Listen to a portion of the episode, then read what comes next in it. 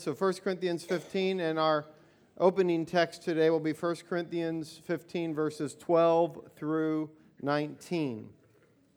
The title of our message is Resurrection or Bust. Resurrection or Bust. And so if you would read with me in 1 Corinthians 15, I will be reading from the uh, New International Version of the uh, Bible. I know some of you like the ESV, the especially special version. Um, and, and so we, we, we want to make sure we cover both of those. So I shift back and forth. If you would read with me in verse 12. But if it is preached that Christ has been raised from the dead, how can some of you say that there is no resurrection of the dead? If there is no resurrection of the dead, then not even Christ has been raised. And if Christ has not been raised, our preaching is useless, and so is your faith. More than that, we are then found to be false witnesses about God, for we have testified about God that He raised Christ from the dead. But He did not raise Him if, in fact, the dead are not raised. For if the dead are not raised, then Christ has not been raised either. And if Christ has not been raised, your faith is futile. You are still in your sins then those also who have fallen asleep in Christ are lost. If only for this life we have hope in Christ, we are of all people most to be pitied. Let's pray. Heavenly Father, as we approach your word, Lord, open our hearts to understand, our eyes to see, our ears to hear. May Christ be made manifest in our presence and our hearing this morning. In Jesus' name, amen. Amen. Don't worry, that's an absolutely adorable child. I will not be upset if he cries through this whatsoever. So, um, the Great Plains of the United States was struck with two great disasters in the 1930s the Great Depression and the Dust Bowl, as it is called. Many farmers were left with nothing but dust, not soil, just dust. They were starving, no way to make a living, nothing would grow. To stay on their land was utter futility. Working the ground would end with ruin. Many of them packed all their possessions onto old trucks and headed west for California. Some made signs California or bust. In other words, their life was subject to so much futility that they would rather risk everything to gain a better future. It is the same attitude that the Christian walks away from the empty tomb with resurrection or bust. Eugene Peterson laments, quote, existence as we experience it is a kind of chaos. Things happen with apparent unpredictability and in a disorderly way. Life is a constant struggle without this, uh, against this disorder. And so we attempt to impose some kind of order upon it with our clocks and watches, our schedules and rules. The natural energies of living tend toward chaos. Physicists give it an imposing name, the second law of thermodynamics. Left to themselves, things tend to fall apart. The most well constructed and well organized household, if lived without house cleaning, straightening, uh, or lived in without house cleaning, straightening, and repair work in a very short time becomes disorderly, slovenly, and what some people would call unlivable. Most of us have routines that impose order upon these disorderly uh, energies by dusting, bed uh, making, weeding the garden, washing the dishes, carrying out the trash. Sooner or later, try as we might, futility wins. The house falls down, our bodies fall apart, and it doesn't mean we give up trying, but it does mean we need a solution which all our trying won't solve. If Christ has not been raised, Paul tells us, your faith is in vain. If Christ has not been raised, and only in this life do we uh, have hope in Christ, then we are all people most to be pitied. As true as those statements are, it should not be missed that if Christ has not been raised, life is vain for everyone, and everyone is to be pitied.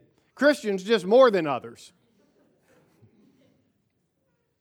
On the other hand, there's a popular idea in what I'll call sentimental Christianity. It goes something like this What have you got to lose? If you become a Christian and it turns out to be false, then you've lost nothing. And if you don't become a Christian and it turns out to be true, you've lost everything. Well, on the surface, that seems reasonable, but it's very problematic, actually. It posits a version of Christianity that costs you nothing. In other words, if it doesn't cost you anything, why wouldn't you get it? It'd be like a life insurance salesman showing up at your door saying, Listen, I've got a million dollar life insurance policy for you. And they say, What will it cost? Well, actually, nothing. Well, don't I need to like pay some premiums? Nope. Costs you nothing. Well, where do I sign up? I mean, I'm not like hoping to die, but really, I mean, that's, that's a no brainer. And that's how we present in that sentimental version of Christianity, the gospel, which, of course, I would say is a false understanding of the gospel. And if you're here today and you've embraced a version of Christianity that costs you nothing, I want to challenge the assumption that it is, in fact, Christianity.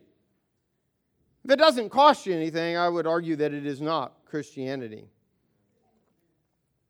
You might say, well, I thought the gospel or salvation is free. It is. It'll cost you everything, though. It will indeed cost you everything. You couldn't earn it, you couldn't buy it if you wanted to, so it has to be free, but it will cost you everything. Christians are most to be pitied, according to Paul, if Christ has not been raised, because they have bet everything on the resurrection. They have bet everything on the resurrection. They have set out on a journey carrying a sign that reads resurrection or bust. We're all in or we're not in. If Christ has not been raised, remember, all people are to be pitied because all lives are in vain. The best we can offer them, as Paul says in verse 32 later in the chapter eat, drink, and be merry, for tomorrow we die. Christians are more to be pitied than unbelievers because if there is no resurrection, because they've given up something. They've given up some of the eating, drinking, and being merry for resurrection. They've said resurrection or bust. There's a cost to following Christ which cannot be minimized. It's deceptive to minimize it. Faith in Christ calls us to a different kind of living. We're going to explore this in the resurrection of Christ under three headings Everything is futility, the resurrection transforms everything, and the resurrection transforms you. Under that first heading, everything is futility. Ecclesiastes 1, verse 2, the preacher begins that book. Absolute futility, says the teacher. Absolute futility. Everything is futile. That's the Christian Standard uh, Bible. And, and I think it captures the sense of that verse the best futility. Absolute futility. The word used here uh, in the, in the uh, Greek version of the, the Old Testament, in, in Ecclesiastes 1 2, is from the same root which Paul uses in our text in verse 17 when he said, If Christ has not been raised, your faith is futile. Your faith is futile.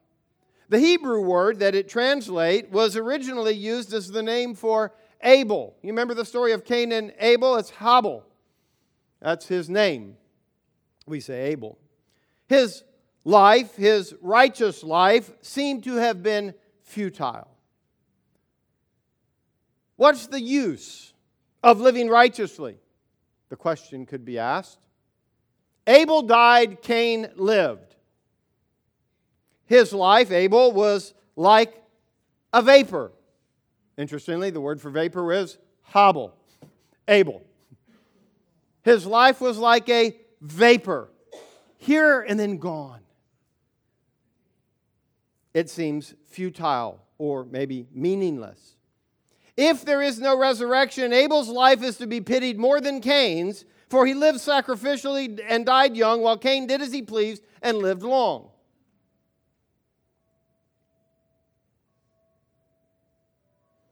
If there is no resurrection, Cain's life is also ultimately futile, but he has more fun along the way, at least.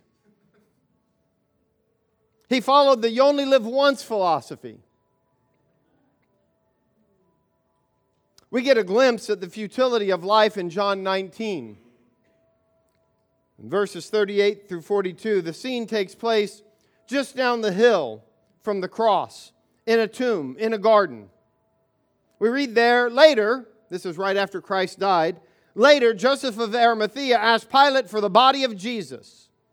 Now, Joseph was a disciple of Jesus, but secretly because he feared the Jewish leaders. While Pilate's, or with Pilate's permission, he took, or he came and took the body away. He was accompanied by Nicodemus, the man who earlier had visited Jesus at night. Nicodemus brought a mixture of myrrh and aloes, about 75 pounds, or in the original, 100 litras, or 100 Roman pounds.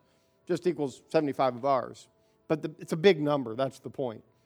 100 pounds of myrrh and aloes to cover the stench of death, a quantity that, that really only a king would be buried with. You, you read stories of kings getting this kind of amount of myrrh and aloes poured upon them. It says in verse 40 taking Jesus' body, the two of them wrapped it with the spices in strips of linen. This was in accordance with Jewish burial customs. Two very wealthy, very powerful men do everything they can to preserve the dead body of Jesus, but it is futility.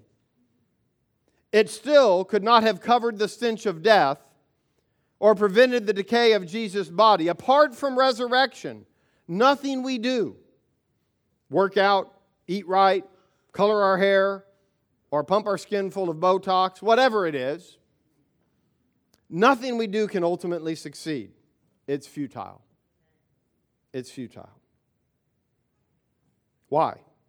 Why all this futility? Well, it began in a garden, a place where nothing was futile. A place, though, where Adam and Eve rejected God as king. You've heard of it, the Garden of Eden.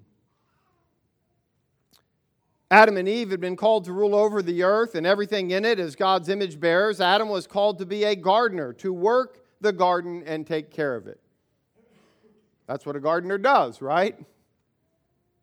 Instead of using that authority to rule as God would for the benefit of and good of creation, Adam and Eve functioned selfishly and brought death. There in that garden, when they did so, death came upon all their heirs. Everything now ends in futility. This is true for everyone if Christ has not been raised. And you, you capture this story in the book of Genesis. It's, it's interesting because Genesis begins with a, the creation of a paradise where man is, is placed, humanity is put in this garden, and it ends with humanity in a box, a coffin. The very last verse of Genesis which is telling because that's the storyline of the book from life to death.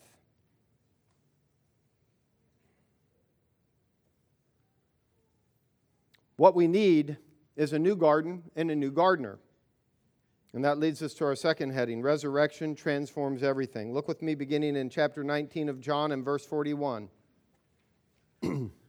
At the place where Jesus was crucified, there was a garden and in the garden a new tomb in which no one had ever been laid.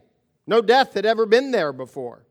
Because it was the Jewish day of preparation, and since the tomb was nearby, they laid Jesus there. Chapter 20, verse 1 Early on the first day of the week, while it was still dark, Mary Magdalene went to the tomb and saw the stones, or, or saw, saw that the stone had been removed from the entrance. So she came running to Simon Peter and the other disciple, the one Jesus loved, and said, They have taken the Lord out of the tomb, and we don't know where they have put him. So Peter and the other disciple started for the tomb. Both were running, but the other disciple outran Peter and reached the tomb first. He bent over and looked in at, at the strips of linen lying there, but he did not go in. Then Simon Peter came along behind him and went straight into the tomb. He saw the strips of linen lying there, as well as the cloth that had been wrapped around Jesus' head. The cloth was still lying in its place, separate from the linen. Finally, the other disciple, who had reached the tomb first, also went inside. He saw and believed. They still did not understand from Scripture that Jesus had to rise from the dead. Then the disciples went back to where they were staying. Now, Mary stood outside the tomb crying. As she wept, she bent over to look into the tomb and saw two angels in white seated where Jesus' body had been, uh, uh, had been one at the head and the other at the foot. They asked her, Woman, why are you crying? They've taken my Lord away, she said, and I don't know where they have put him. At this, she turned around and saw Jesus standing there, but she did not realize that it was Jesus. He asked her, Woman, why are you crying? Who is it you are looking for? Thinking he was the gardener. Don't miss that line. Thinking he was the gardener. Oh, indeed, he was. Thinking he was the gardener, she said, Sir, if you have carried him away, tell me, where have you put him, and I will get him. Jesus said to her, Mary. She turned toward him and cried out in Aramaic, Rabboni, which means teacher. Jesus said, Do not hold on to me, for I have not yet ascended to the Father. Go instead to my brothers and tell them, I am ascending to my Father and your Father, to my God and your God. Mary Magdalene went to the disciples with the news, I've seen the Lord. And she told them that he, what, what he, uh, she told them that he had said these things to her. John the apostle was masterful with symbolism. I mean, he is the author not only of this gospel, but of also the apocalypse, the revelation. And throughout his gospel, there are repeated allusions to the book of Genesis. I mean, you, there, there are, I don't know that I could even count them all because there's so many. I'm sure I haven't even seen them all, but I've seen plenty. And time won't allow me to make all of those connections, but just a couple will be worth noting. I mean, of course, it begins In the beginning was the Word, and the Word was with God, and the Word was God. It was with God in the beginning. Everything was made by Him. So it picks up on that first line of the book of Genesis and tells the creation story. But then all of a sudden the word becomes flesh. Or how about in John chapter 9 where, there's a man born blind from birth? And he comes along and Jesus sees a man and he bends down and he spits in the dirt and he makes mud and he puts it in the guy's eyes. And then he tells him to go wash and When he does, he can see. Why? Because he's got eyes now.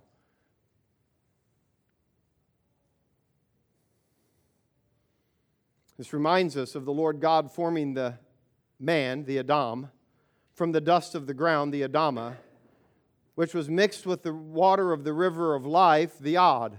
So you have the Ad wedding the Adama, and you get the Adam. Great little story in the book of Genesis, chapter 2. Captures the essence. And Jesus is now making eyes from the Adama, the dust of the ground, mixed with the Ab, the river of life that came from his mouth and flows from within him. And he creates eyes and puts them on the man. When he's finished, he can see.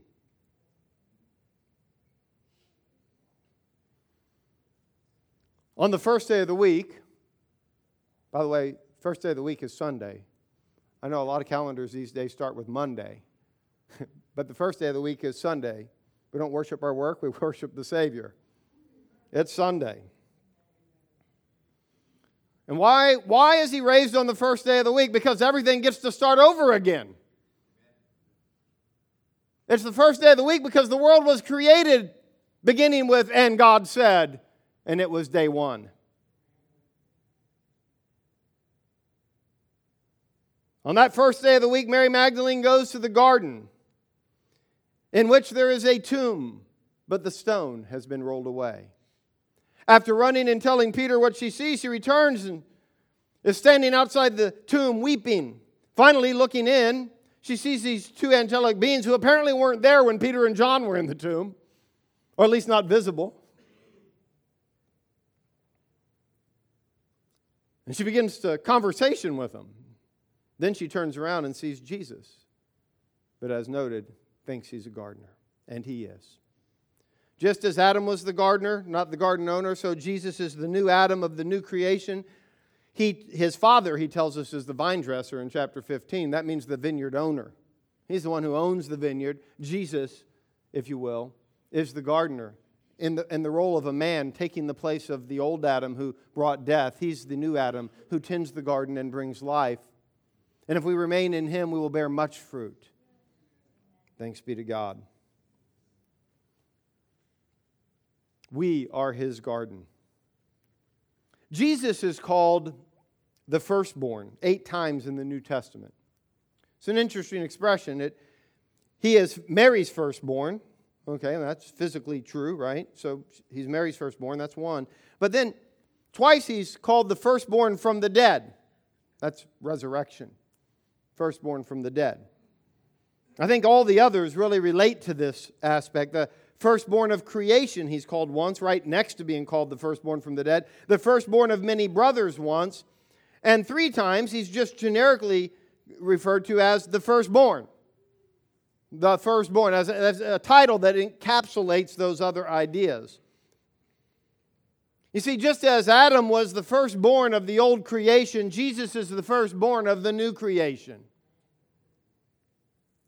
To be in Adam was to be in sin, and therefore under the reign of sin. Hence, in Adam, we are told in 1 Corinthians 15, verse 22, in Adam all die. To be in Christ is to be in righteousness and therefore under the reign of righteousness or the rule of Christ. Therefore, in Christ, all shall be made alive, that verse finishes. 40 days after the resurrection was the ascension, where Christ is seated at the right hand of God and rules over everything in heaven and on earth. During those 40 days, Christ Jesus, or you might say King Jesus. That's what the word Christ refers to, the promised coming King. Christ Jesus talked to the disciples, it tells us in Acts chapter 1, about the kingdom of God. Now that's interesting. What's the most important thing he's got to talk about? He's going to be here 40 days after the resurrection, before the ascension. What's he going to talk about? His empire, the kingdom of God.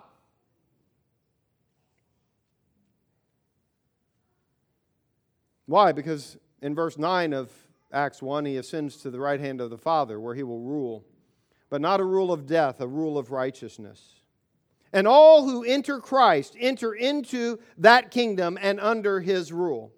When Christ, through whom all things were made, when he died, if, if the creator of everything dies, then everything created dies in him. Everything died that first Good Friday. When Christ was raised to life, all are raised to life in him. See, with the resurrection of Christ from that tomb, the only answer to the futility of death and dying that every human being experiences, the only answer has been addressed because now a new creation has begun. The old creation has surely found its end, but the new creation has begun. Christ's resurrection is the proof that death has been conquered and that all who are in him will be raised to life. That's Paul's point in 1 Corinthians 15 in our text and surrounding it. Now, while the potentiality of this is real for all, the actuality of it requires faith. The potentiality is real for all. In Christ, everything died. In Christ, everything's made alive. But only those who, through faith, are joined to Christ experience that resurrection, that new life as a reality. Everything in this creation is subjected to futility. It will die, but in Christ, everything is recreated. This is why we have a garden scene at the place of the resurrection a gardener, and all. Everything starts again right there. That leads to our third heading the resurrection transforms us. The resurrection transforms us. Since being joined to Christ brings us out from under the authority of Adam, the authority of sin and death, and under the authority of Jesus, the authority of righteousness and life, then it changes everything about us. So we come here today to celebrate the resurrection of Christ. But if we leave here thinking that that's an event that has really little to do with me, we miss the point entirely. It has everything to do with you and me. They both die and are raised in him as part of the new creation. Paul talks about this. We'll read it in a moment. But baptism is the symbolic burial of each of us who are joined to Christ. We are joined with him in baptism into his death as we're buried, and in his resurrection as we're raised up to new life. It's a symbolic act that shows what is taking place. The old us dies, but the new creation begins as we come out of that water. We're a part of that new creation. Therefore, Paul writes, if anyone is in Christ, the new creation has come. The old is gone, the new is here. Therefore, if anyone is in Christ, the way it reads literally, there's just in Greek, uh, if anyone is in Christ, new creation. Boom. We supply the he is a new creation, which is fine, but it's just it's that stark. If anyone's in Christ, new creation. The old is gone, the new has come. Thanks be to God. As Paul put it in our opening text in 1 Corinthians 15, if Christ has not been raised, your faith is futile. You are still in your sins. Indeed, if Christ has not been raised, nothing is new and there is no hope. But since he has, then you are not still left under the power and authority of your sin. You are not still in your sins, thanks be to God. Isn't that good news? The resurrection Listen, the resurrection is not a single event in history that happened once and that's it. Since the resurrection, Christ is the firstborn of many brothers and sisters. It's the first of many resurrections, if you will, in Him. Romans 6 puts it this way in verses 3 through 7 Or don't you know that all of us who were baptized into Christ Jesus were baptized into His death? We were therefore buried with him through baptism into death, in order that just as Christ was raised from the dead through the glory of the Father, we too may live a new life. For if we have been united with him in death, a death like his, we will certainly also be united with him in a resurrection like his. Or as Colossians, Paul puts it in Colossians chapter 2 and verse 12, having been buried with him in baptism, in which you were also raised with him through your faith in the working of God who raised him from the dead. And Paul goes on in Romans 6 to talk about how now that we've been raised with him to new life, we're to walk in the new resurrection life of Christ now. We're to live as new creations now. Amen. Whoever that was from, thank you for that. Amen. it's good. You see, it is only by being joined to Christ that we take the journey past the futility of the fallen, broken creation into the flourishing garden of the new creation. It's not a safe journey if you aren't in Christ. You have to be in Christ, buckled in, locked down, strapped up in Christ. Living the life of the resurrection, the new creation, I must warn you, is not all glory. Hear me. In 1 Corinthians chapter 15, where we opened, in verse 19, which we read, Paul says that if there's no resurrection, then we are of all people most to be pitied. The only reason that that could be possible is if, in following Christ, we willingly choose a sacrificial lifestyle. It has to be that we willingly choose it because everybody, believer or unbeliever, has suffering. Everybody has things that happen to them. Now, how we deal with it can be different. But at the end of the day, we are to be most pitied because we have willingly sacrificed something if Christ has not been raised. Just a, a little further down in that passage, Paul illustrates this. He says, As for us, speaking of him and his team, why do we endanger ourselves every hour? I face death every day, yes, just as surely as I boast about you in Christ Jesus our Lord. If I fought wild beasts in Ephesus with no more than human hopes, what have I gained? I don't know what kind of beast he was fighting, but it was clearly serious. Could have been symbolic of something, but I'm certain they understood it. If the dead are not raised, let us eat and drink, for tomorrow we die. To, to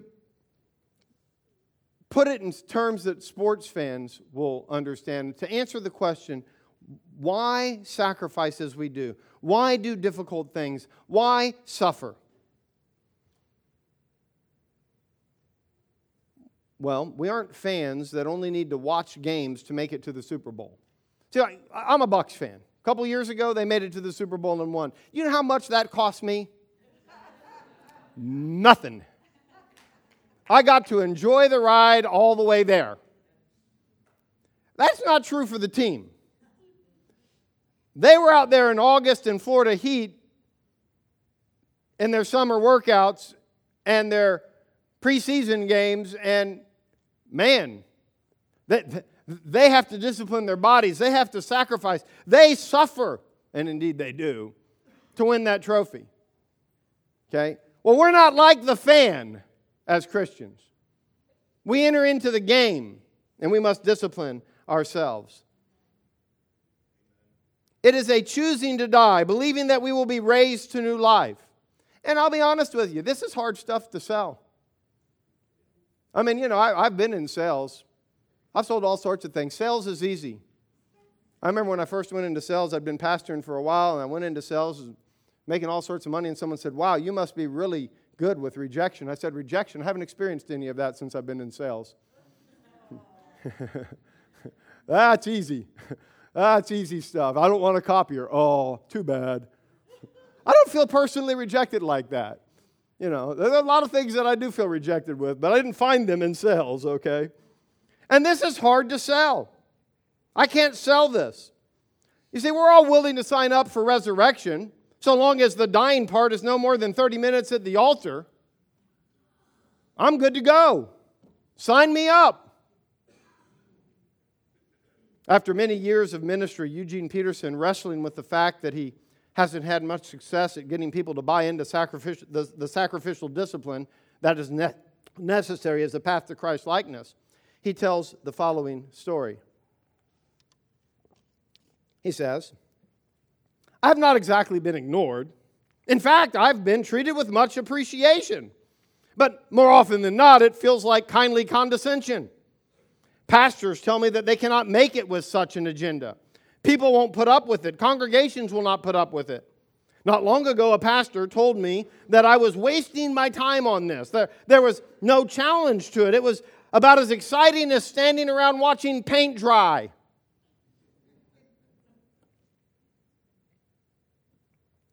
I suggested to him that most of our ancestors in both Israel and the church have spent most of their time watching the paint dry. That the persevering, patient, unhurried work of growing up in Christ has occupied the center of the church's life for centuries, and that this American marginalization of that is, well, American. He dismissed me. He needed, he said, a challenge. I took it from his tone and manner that a challenge was, by definition, something he could be that, something that could be met and accomplished in 40 days. That's all the time, after all, that it took Jesus. A little sarcasm there. Living into the new creation.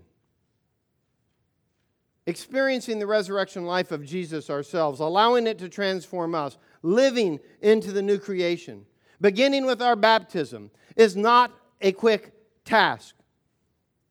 The things Christ calls us to will cost us dearly.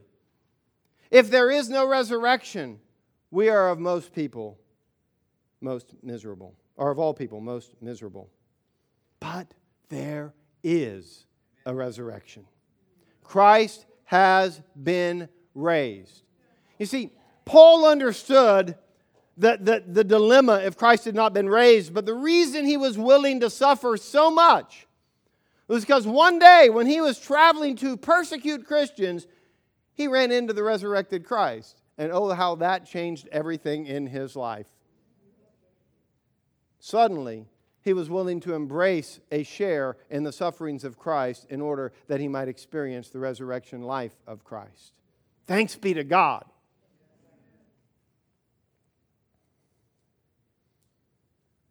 Christ has triumphed over death, hell, and the grave. We can now live by faith in the resurrection, which will bring about transformed lives as we submit ourselves to Christ's ways.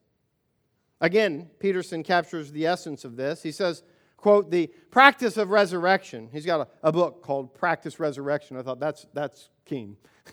that's what we are called to do practice resurrection. You might call it practice new creation. He says the practice of resurrection is an intentional, deliberate decision to believe and participate in resurrection life, life out of death, life that trumps death, life that is the last word, Jesus life. This practice is not a vague wish upwards, but comprises a number of discrete but interlocking acts that maintain a credible and faithful way of life, which, by the way, may look like watching paint dry to other people. But real life in a world preoccupied with death and the devil. See, what we often want, we want a Solomon kind of king. You see, Solomon going to reign, do you remember what was said? Solomon was a slave driver, and the people won't put up with it anymore. And that's ultimately what led to the division of Israel. But we, you know what, as long as we can show people that they're building a great kingdom, you can get them to do all sorts of things. But they get to the end and they realize this was all for you. But when you just put before people not an earthly kingdom, but Christ likeness, suffering on behalf of others. They think that feels like paint drying because that other thing, but we can build a great kingdom. That's where Peterson gets his expression. Well, I was in the middle of that somewhere. Or did I already read the rest of that quote? Let's see here. This practice is not a vague wish upward, yes, but com- uh, comprises a number of discrete but interlocking acts that maintain a credible and faithful way of life, real life, in a world preoccupied with death and the devil. The resurrection transforms us when we make choices to die to ourselves, to die by sacrificial living, to die by laying down our lives for others, because our assurance, uh, because of our assurance that we will be raised. Just as Christ made himself nothing and was highly exalted, so we have the same mind in us. In closing, just a couple of thoughts. Paul's version of Christianity was costly. Of course, he got that from Jesus, which is why he could say that if Christ has not been raised, then we are of all people most to be pitied. For Paul and for Christians, it is resurrection or bust.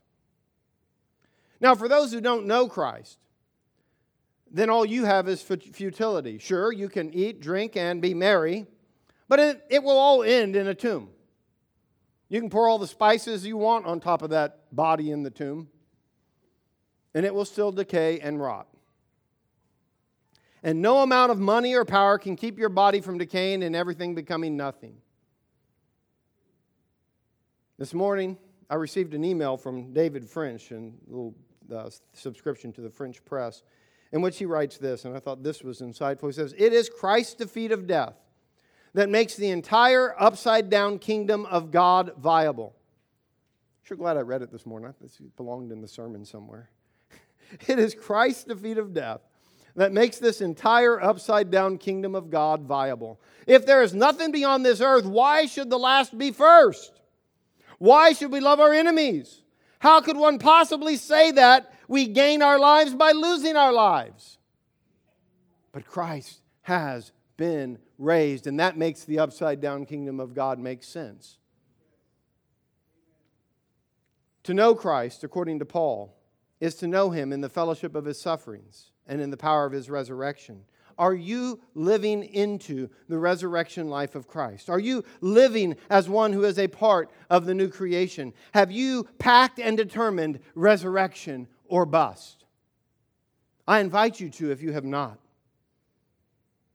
We gather here this Easter morning, but we gather every first day of the week, every Sunday morning because of the resurrection, because that is the beginning of the new creation. And we mark time by our return to the garden where we walk together with God in the cool of the day and we stake our claim for the week resurrection or bust. That is what our week is set by. That is what starts our week. That is what determines our week. We worship a risen Savior and we fellowship together with Him because the new creation has begun.